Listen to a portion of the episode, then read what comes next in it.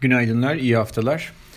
Piyasalar için hafta sonunun önemli gelişmesi Amerika'da güneyden kuzeye akaryakıt nakliyatını sağlayan Colonial Pipe şirketinin uğradığı siber saldırı sonucu boru hattının kontrolünü kaybetmesi oldu. Tabi akışın durması sonucu benzin, kalorifer yakıtı başta olmak üzere Brent ve WTI petrol fiyatları e, yukarı boşlukla açılış yaptı. Henüz akaryakıt akışının düzene girdiği teyit edilmese de piyasa yukarı boşluktan geri geliyor bu sabah. Normal şartlar altında bunun kalıcı bir arz sorunu oluşturmayacak olması nedeniyle birkaç gün içinde fiyatların geri çekileceğini düşünüyoruz. Özellikle 64 doların altındaki kapanışlar bugün için hisse e, kısa sürede edinilen karların realizasyonunu artıracak gibi gözüküyor. Ancak hedge fonların geçtiğimiz haftada longları arttırarak 3 haftalık bir seri yakalamış olması piyasadaki bullish eğilimin bir göstergesi olarak düşünülmeli. Nitekim e, bu noktada Financial Times haberine göre e, ülkede olağanüstü hal ilan edildiği ve petrol taşımacılığının geçici olarak karayoluna kaydırıldığını hatırlayalım. Dolayısıyla iki dinamik var. Kısa süreli dinamik e, bu sabahki sıçramanın kalıcı olmayacağı ama diğer dinamikte piyasanın e, fonların petroldeki long varlıklarını biraz arttırmaya devam ettikleri. Diğer yandan geçen haftaki istihdam verisine ters ayakta yakalanan ve taper konusunun ötelenebileceğini fark eden piyasa, Cuma günü hızlıca 10 yıllık tahvillerde alım yapsa da günü neredeyse bütün alımları geri vererek kapattı ve bu sabah yeniden yavaş yavaş sattığını görüyoruz. Yani faiz yukarı doğru hareketleniyor. Henüz önemli bir trend takipçisi satışı boyutunda değil bu hareket ama veriye rağmen satıyor olmaları piyasanın düşük istihdam şokunu atlattığını düşündürüyor. Bu anlamda faizin yükselmeye devam edeceği görüşümüzü sürdürüyoruz.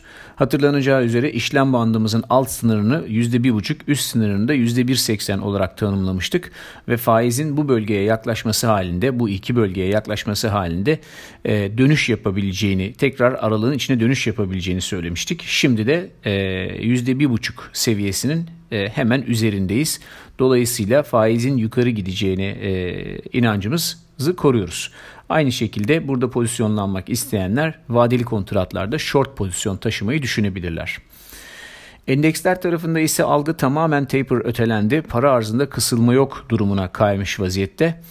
Bu nedenle cuma günü diğer endekslere göre daha güçlü kapanış yapan Nasdaq sürecin devamında birkaç gün daha relatif olarak güçlü kalabilir. Ama burada bir nüans var. 10 yıllık tahvil faizi beklediğimiz üzere yukarı doğru devam ederse Nasdaq'taki güçlü duruş değişebilir. Nitekim Nasdaq için bir süre daha baskının devam edeceğini e, düşünüyoruz. E, sonuçta e, teknik görünüme baktığımızda burada e, bir neredeyse belirgin bir çift tepe formasyonu var ve buradan gelebilecek dönüşler piyasayı e, 12 binli seviyelere kadar taşıyabilir diye düşünüyoruz. Ancak bu önümüzdeki birkaç haftanın belki birkaç ayın hikayesi olacaktır. Hızlı bir hareket beklemiyoruz. E, hisse özeline döndüğümüzde geçen hafta Twitter hissesinde gündeme getirdiğimiz teknik seviyeler oldukça etkin çalıştı ve hissedeki düşüş şimdilik durmuş gözüküyor. Burada iki tane büyük fonun e, yaptığı e, önemli alışlarında etkileri etkisi olmuştur mutlaka.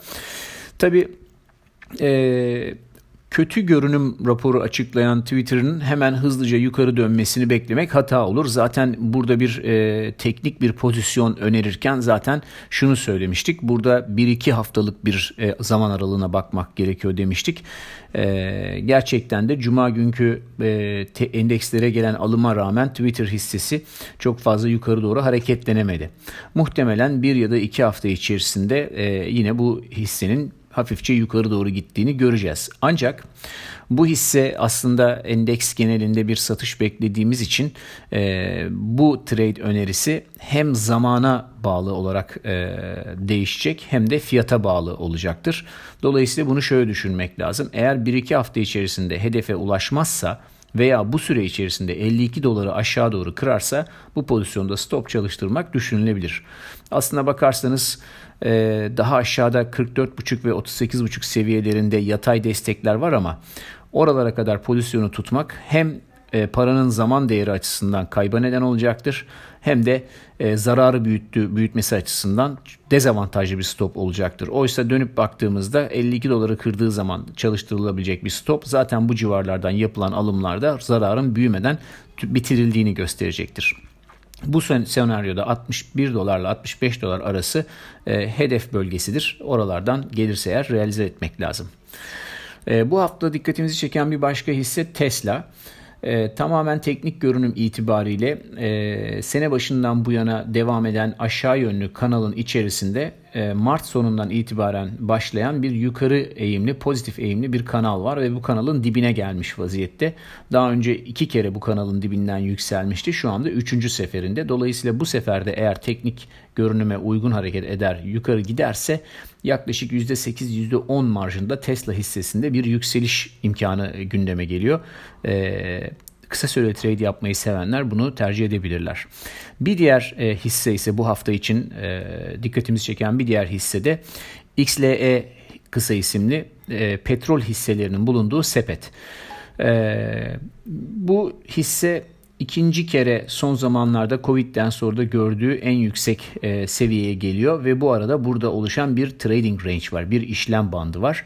Bu işlem bandının da tepesine ulaşmış oluyor. Daha önce buradan aşağı gelmişti. E, petrol fiyatlarında da bu sabahki e, boru hattı hikayesinin zıplamasını saymazsak zaten aşağı doğru ufak ufak bir geri çekilme e, oluyordu. Dolayısıyla eğer petrol e, bugün aşağı doğru çekilmeye devam edecek olursa ve endeksler de çok güçlü yukarı gitmeyecek olursa bu XLE hissesinde geri çekilme olacaktır. Bu anlamda e, alınacak put opsiyonları e, önümüzdeki 1-2 hafta için iyi çalışma şansı olan varlıklar. Buna karar vermeden önce bugün en azından bizim saatimizde saat 2'den itibaren Amerika'daki pre-markette petrol hisselerinin ne kadar primli veya ne kadar aşağıda olduğunu görmek iyi bir fikir. Eğer aşağıda olurlarsa e, gerçek seans açılışında XLE'de put opsiyonları tercih edilebilir. Amerikan istihdam verisinden sonra başa baş getiri yükselmeye devam ederken 10 yıllık tahvildeki nominal getirinin ilk etapta zayıf kalması aslında kayıpları toparlamasına rağmen demek lazım. Kıymetli metal kompleksi için oldukça pozitif oldu ve altın 1843 dolar, gümüşte 27.70 dolar bölgesine yükseldi. Burada biliyorsunuz altın için hedefimiz 1850 idi, e, gümüş için de 28.20 idi. Her ikisi de çok büyük ihtimalle hedeflerine ulaşacaklar. Ee, ancak sonuçta 10 yıllık getirisi 10 yıllık tahvil getirilerinde beklediğimiz yükseliş gerçekleşirse e, bu enflasyonla nominal faiz arasındaki farkın azalmasıyla sonuçlanabilir. Bu durumda e, kıymetli madenlerde bir miktar baskı oluşabilir. Nitekim e, bu çarşamba günü enflasyon verisi gelecek Amerika'dan. E, bu veri birçok varlık fiyatında hızlı hareketlenmeye neden olabilir. Tek başına bu bile karların bir kısmının realize edilmesi için iyi bir nedendir. Dolayısıyla e, bugün veya yarın petro, altında 1850, gümüşte 28-20 seviyelerinin test edilmesi halinde pozisyonların e, önemli bir kısmının realize edilmesi, karların alınması makul olunuyor, olacak gibi gözüküyor. Pariteler tarafında ise zayıf istihdam verisi e, az önce altında bahsettiğim e, konularla ilgili olarak temel algılarda bir değişime neden oldu ve e, altın ve endekslerde bahsettiğim konu yani taper uzaklaştı, taper olmayacak algısı gelişti ve doğal olarak do, e, dolar endeksi de diagonal desteğin altına sarkmaya e, sarkmasına neden oldu. Ancak gelinen seviye itibariyle e, DXY daha kritik bir yerde. Burası ya sev ya terk et noktalarından bir tanesi. Birkaç gün içerisinde tercihen bugün aslında 90-30-90-40 seviyesinin üzerine atması e, dolar endeksi için oldukça bullish olarak algılanmalı. Diğer yandan e, euro dolar tarafında geçtiğimiz hafta bahsettiğim üzere 1.21-1.22 aralığına gelindi. Bu bölge olası dönüş yerlerinden birisi ama şu anda sırf oraya geldi diye hemen euro short dolar long olmak çok makul görünmüyor. Çünkü momentum hala yukarı olabilir. Ee, bunun biraz daha döndüğünü görüp e, biraz da bunu belki haber akışıyla desteklenirse bu o zaman euro short olmak daha iyi gibi gözüküyor. Şu anda burada elimizde geçen haftaki önerilerden euro longlarımız varsa bunları azar azar artık realize edip karları almak yerinde olacaktır. Piyasadan ufak ufak e, nötre geçmek lazım. Belki önümüzdeki birkaç gün içerisinde de euro short'a geçmeyi düşünebiliriz. E, sterlin tarafında bu bugün açılışta önemli bir hareket var. Bunun nedeni e, geçen hafta yapılan e, seçimlerde e, SNP'nin seçimden istediğini şimdilik alamamış olması ve e, Johnson'ın kontrolünde elinde tutuyor olması var. Dolayısıyla bu sterline biraz daha destek verecek gibi gözüküyor. Majörler ve e, dolar karşısında biraz daha e, yükselebilir.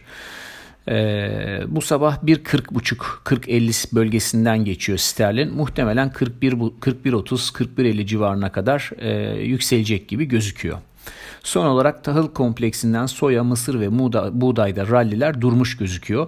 Çarşamba günü Vaste stok verileri gelecek. Çok önemli bir veridir bu ve e, verinin akabinde hemen %5, %7 marjında hareketler olabilir bazen. Olmuştur bu. Dolayısıyla e, eğer geçmişten kalan elimizde longlarımız varsa belki onlarda e, biraz kar realizasyonu yapılabilir veya opsiyonla bunları cover etmeyi düşünebiliriz. Bugünlük bu kadar. Herkese iyi seanslar, iyi haftalar.